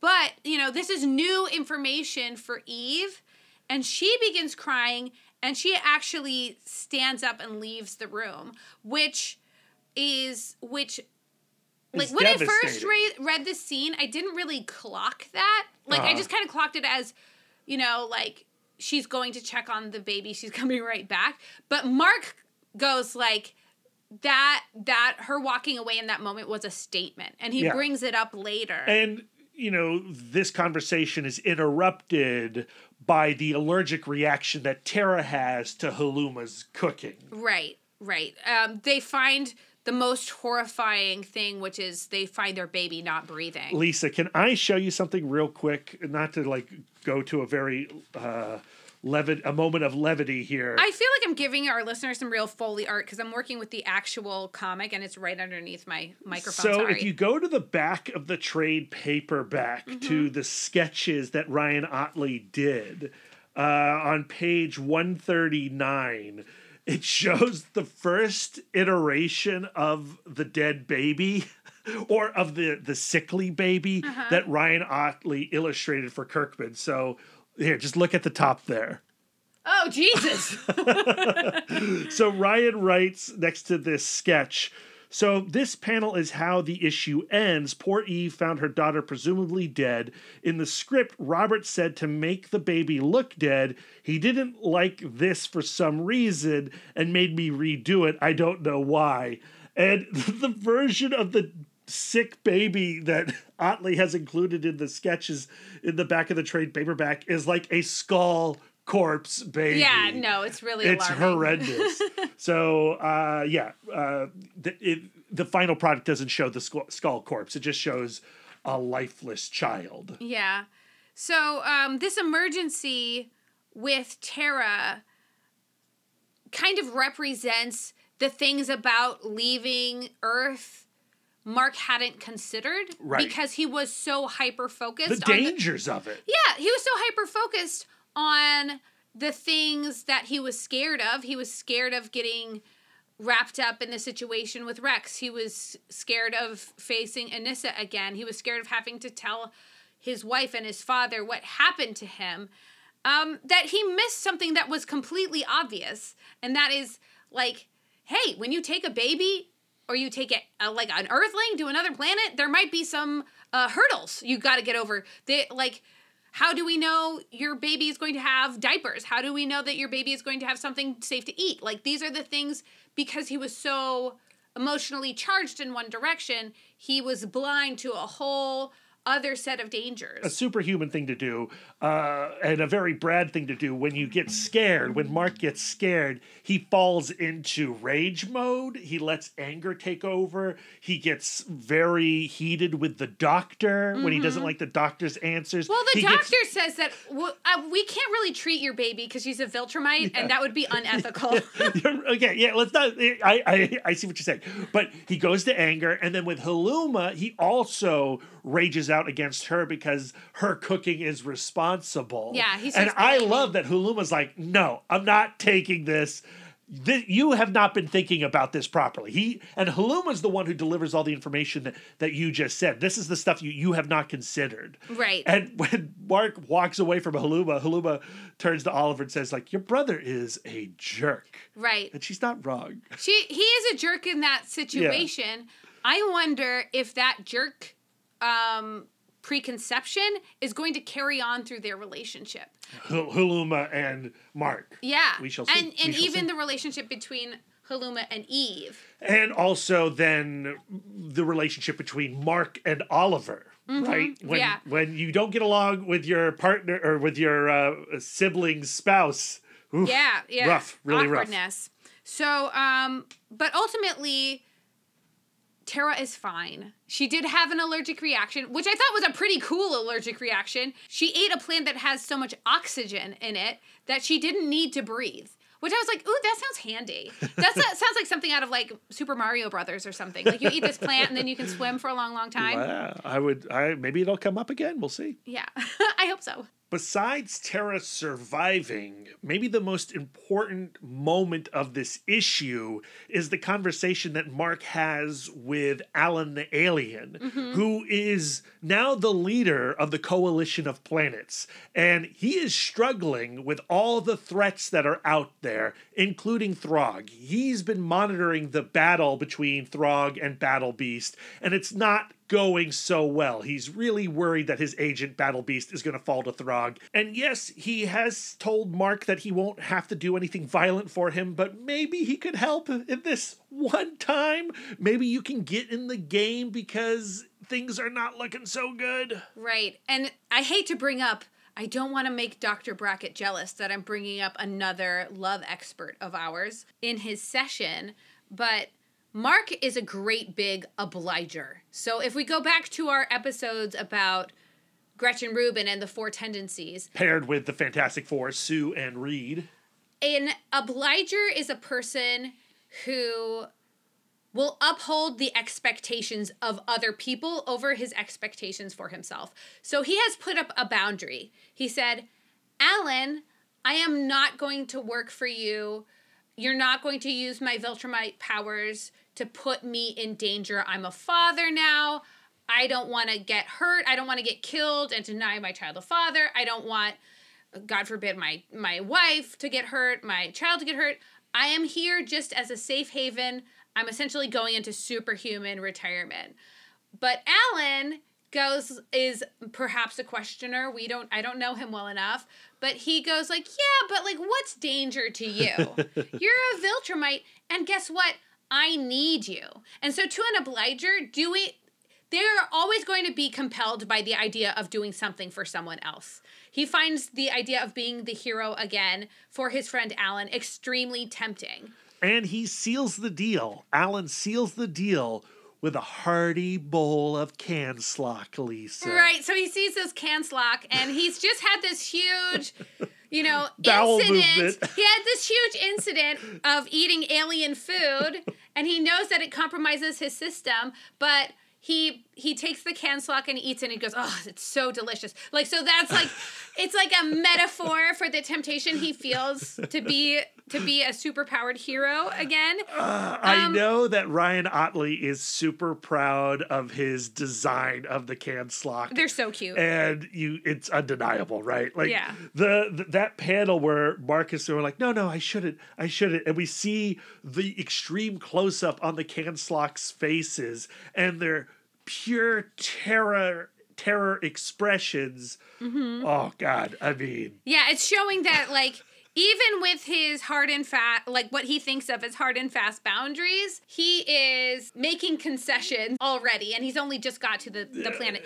So what he agrees to not a vegan that mark um what he agrees to is that he will be a spy essentially. He'll be a space spy and he won't be putting himself in too much danger. It's kind of like he's getting to eat his superhero cake and have it too. Or or his uh canslock whatever. Yeah.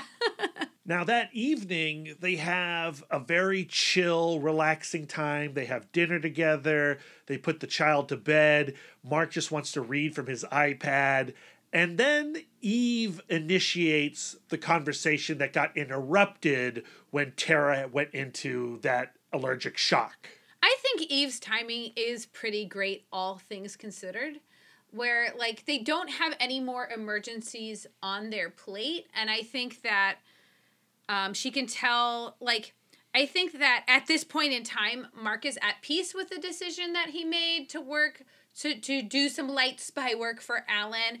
And I think that she waited until the baby was in bed and all was quiet. I think that that is a really good time to, okay, process this conversation that happening at some other time could have been really heated and uncomfortable. Like one of the hardest things about processing emotions is finding the time for it. Like emotions can feel so inconvenient It- sometimes. It, sort of reminds me, though, of earlier in the issue when Mark processes all the things that he wants to say to Eve about leaving the planet and then just unloads Right, on her. right, and because- so she's had time to do the same thing about the Anissa situation. But it, but she she picks up exactly where they left off, where like, um, so the like so it's not like the Mark situation where Mark has been processing. Like I know that For she- days. Like he's been processing it for days. and, he's come to a and decision. building a case. Like he'd been building a case over those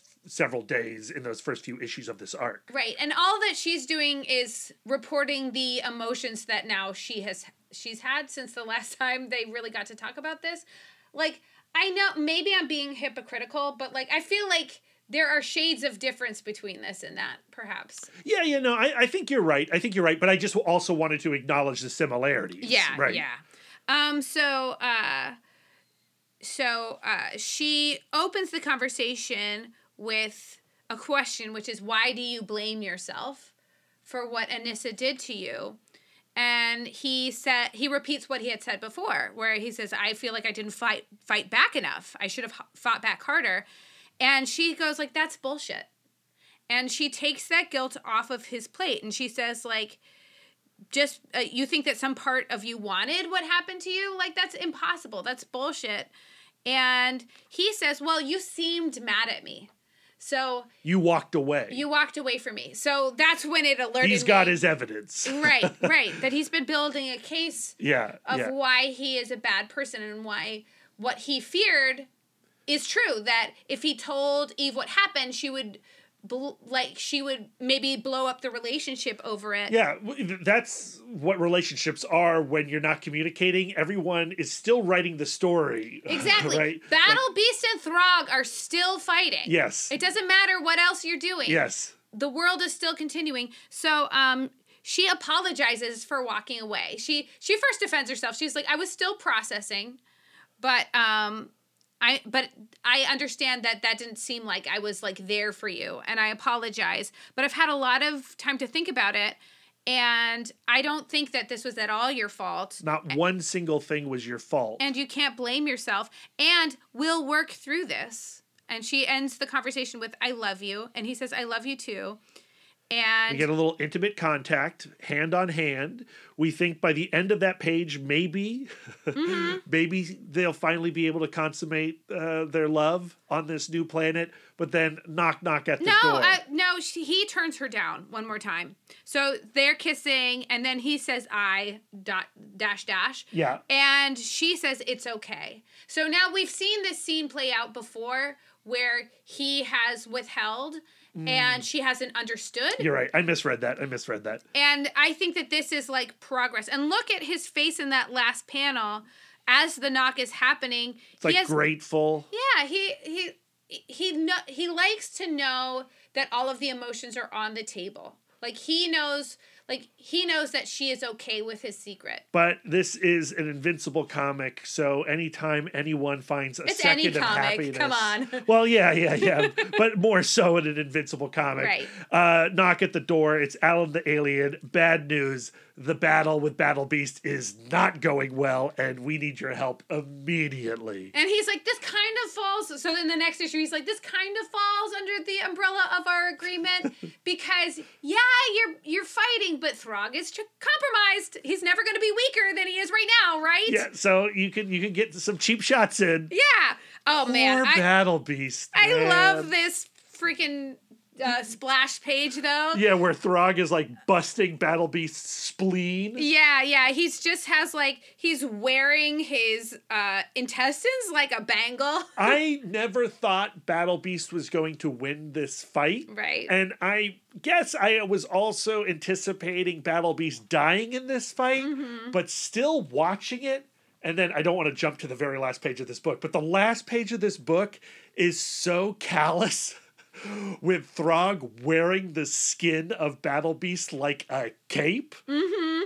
I was not prepared for that image. It's real well, Thragg is a bad bad person. Thragg's a bad real, person. real bad dude. But by the time Oliver and Mark get there, like Battle Beast has already been cremated Decimated. Yeah. and Thragg has left. Yeah. Uh, uh, uh, uh. So Mark goes back to Eve as like, well, you know, didn't really work out like uh, Alan was hoping, but uh, onward and upward. Right. And so, but he has at least got to put on his hero suit for a, for a few moments. I hate the design of the Coalition of Planets hero suits. oh, I because do like you don't like that it's a take on the uh, next gen. No, no, no, no, not those suits. Mark and Oliver's suits, not not the next generation crew, but the the actual cape suits that Oh. Mark and Oliver wear. I But it still like it. has that kind of like across the chest and the colors. Yeah, yeah, yeah. I oh, oh I and the little communicator. Yeah, yeah, yeah. I just don't like it. Uh, yeah, don't that it. you're entitled to not like it. Express But the feelings. crew on that ship is the next gen crew. Yeah, you can 100. see Data and Picard, Beverly, Worf.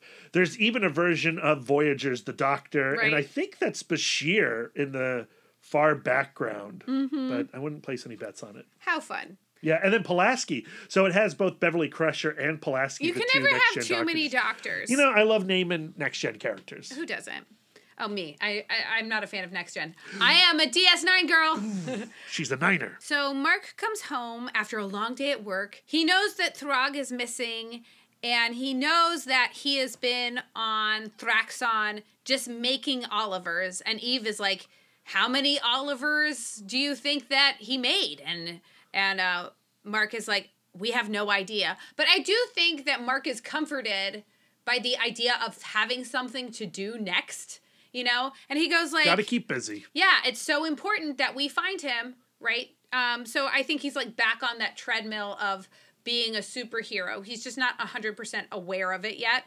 And um, she once again go starts to initiate sex, but she goes like, "I understand if you're not ready." And he says, "I'm willing to try."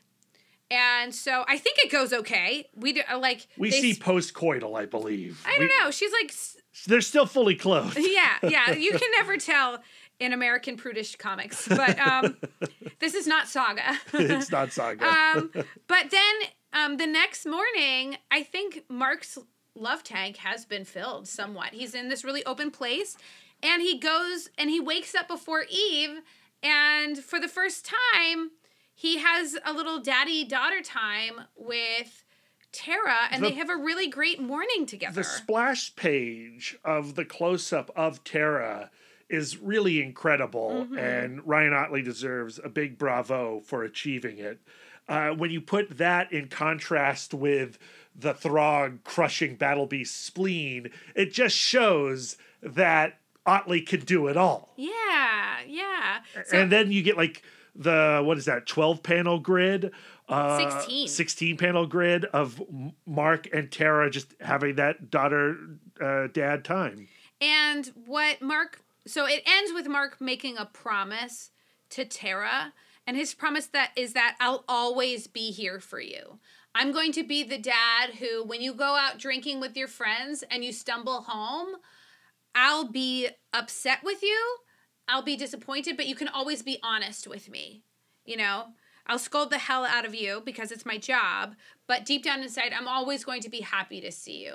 So the issue ends with mark and eve feeling pretty darn good about their new place in life living on this alien planet having some family time uh, but also Kirkman does remind them and the reader that you're not on Earth. You are on a very strange planet. Things are not going to go the way that you think that they're going to go. They see a little young alien girl crying out for her Katha trapped in a tree and Mark just thinks like, "Oh, look, it's, you know, a kitten in a tree. Let me go rescue this thing." He rescues it and then the little girl dives into it with her teeth and just rips the Katha's head clear off. So, yeah, they still don't know what exactly is going on on this planet and they should be aware that they don't know things. They say um, our time on here so far, even with all of the bumps on the road, we're always going to remember these days. We're always going to remember our first months with our child being new parents, and we should, no matter how it turns out, we should savor this time. um, which I think is a really good message. But it really is. I mean, they're. I hope they're prepared for some real serious suck. Well, yeah, because the last two pages are the baby armada. Uh, Yeah. Thragg has created an army out of the Thraxan people, and he is wearing Battle Beast like a cape, and things are not going to go so swell from here, Lisa. And unfortunately, we have to end it here. This is this is our time is up with Mark and Eve for this session.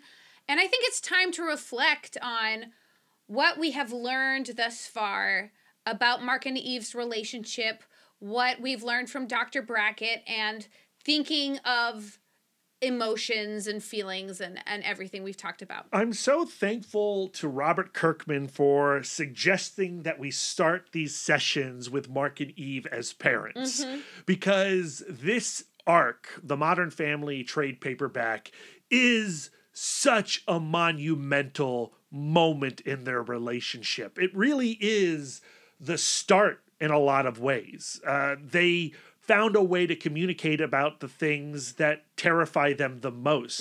And I think that is more than admirable. I think it is something that we should all aspire to in our relationships. I know that so much emphasis about romance is put on like the getting together and the will they won't they and that's so much drama, you know? Like it could all blow up in their faces, but like you know, having been through dating and and meeting people and all that like wouldn't you agree that everything after us getting married or uh, us committing to each other has been the good stuff Yeah, yeah, yeah, yeah. Oh, yeah. I like. I think we're at the height of our relationship right now. oh now it's all downhill from here Well, uh, maybe, maybe, uh, uh, like, well, we're on the upswing. Like, We're on the climb upwards. Um, I, I like. I, I, the person I see today across from me at this podcast table is not the person that I saw even when we started this podcast, and certainly not when we started dating or even when we got married. Um, I go back to what Robert Kirkman said about his relationship with his wife and how you have to look at it as a comet with a long tail. And you are different versions of yourself along that comet's tail.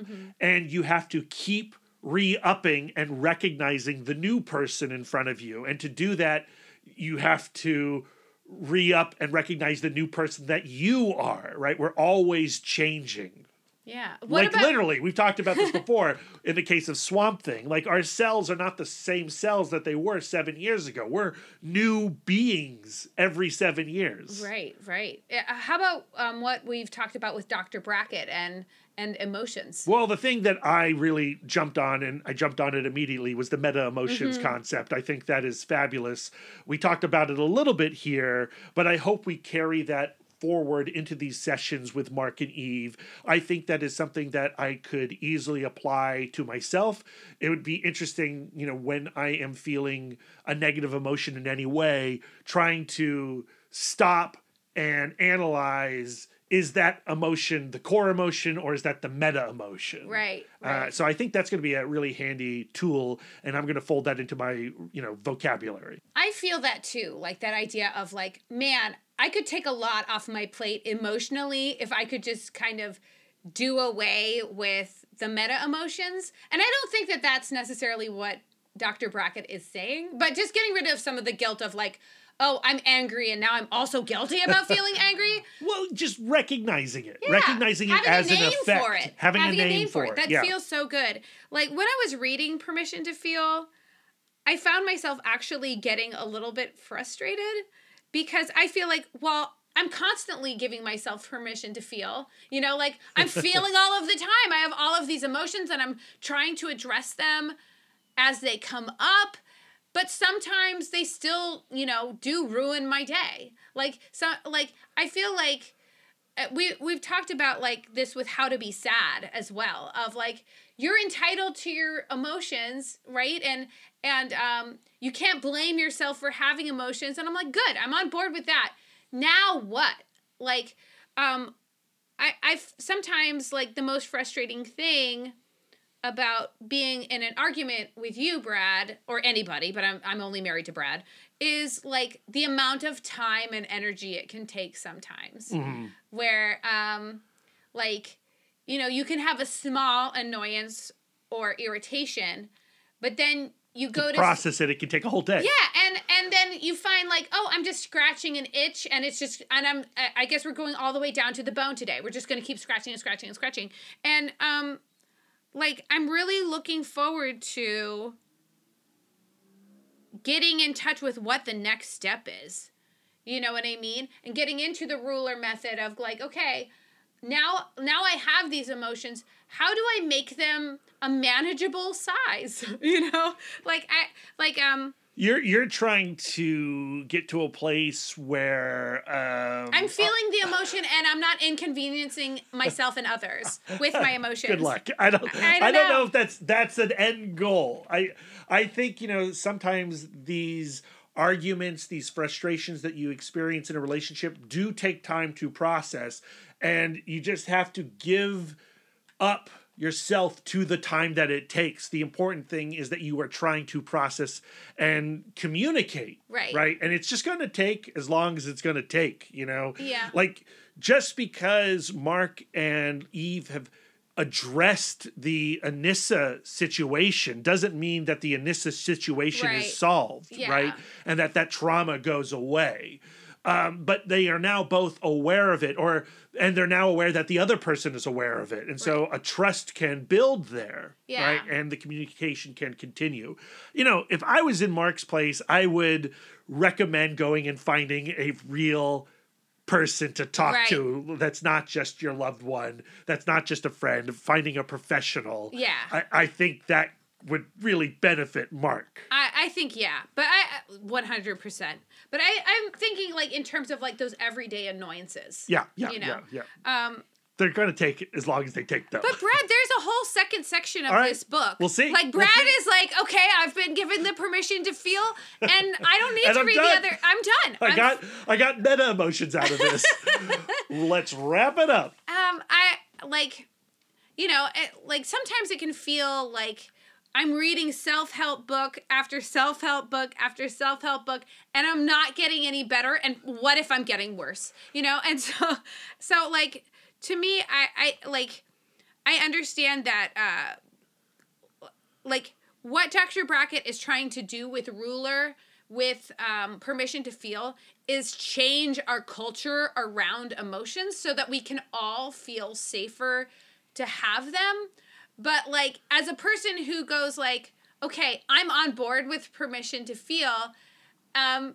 reading 72 pages of you know like maybe if i wasn't reading it for a podcast maybe i would just like skip to the like life hack me now. M- but maybe that's the wrong attitude. I just have to trust the process. Uh, you know if there was one book that you could read and then just everything was hunky dory afterwards, uh, we would all know what that book was. Right, of course, of Uh, course. like to me, what's so great about this podcast and the conversations that we have is that they continue and force us to have the conversations that we're having. Right, like that's the point. Yeah, and I think also as you read a self-help book, you read it, you take what you want from it, and then you f- slowly watch what you've learned fall away.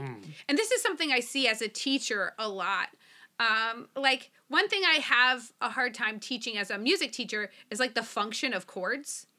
And I find myself teaching and reteaching and reteaching the function of chords to my students at the different phases of their, Sure. you know, learning process.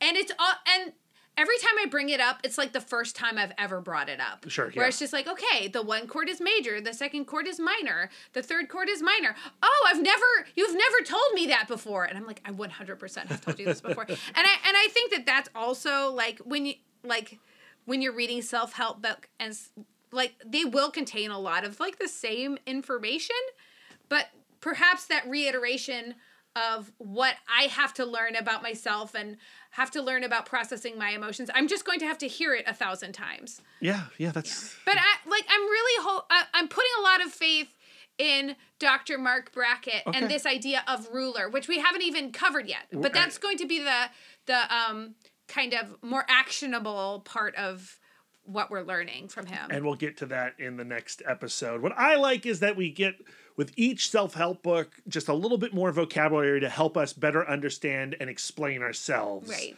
And that's why I'm here. Mm-hmm. Uh, so, yes, that is going to do it for this week. It was a, a little bit of a long episode, but I hope you enjoyed it. If you did enjoy it, please share it with your friends and strangers. We would really appreciate it.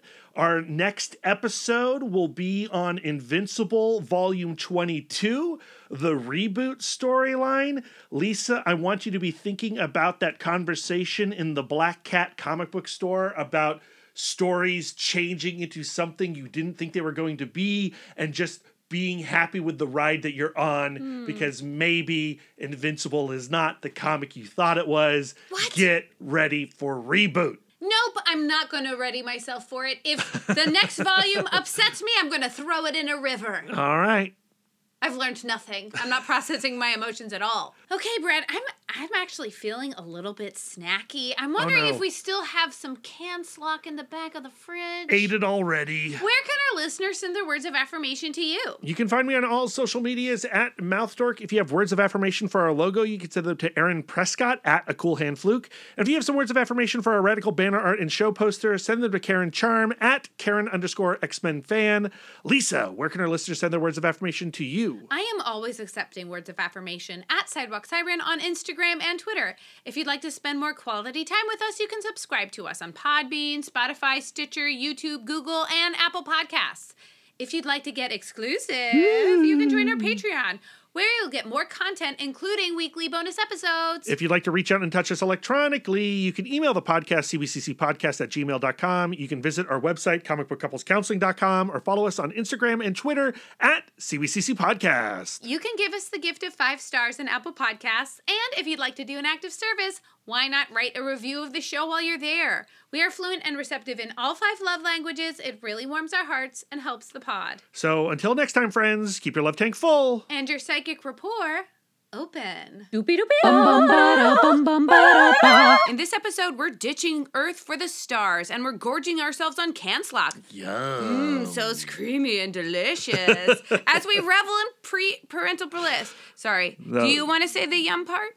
Uh, I, I, I, I guess I did. I, I don't know why. You can say it. Okay, I'll say the yum part. Yeah.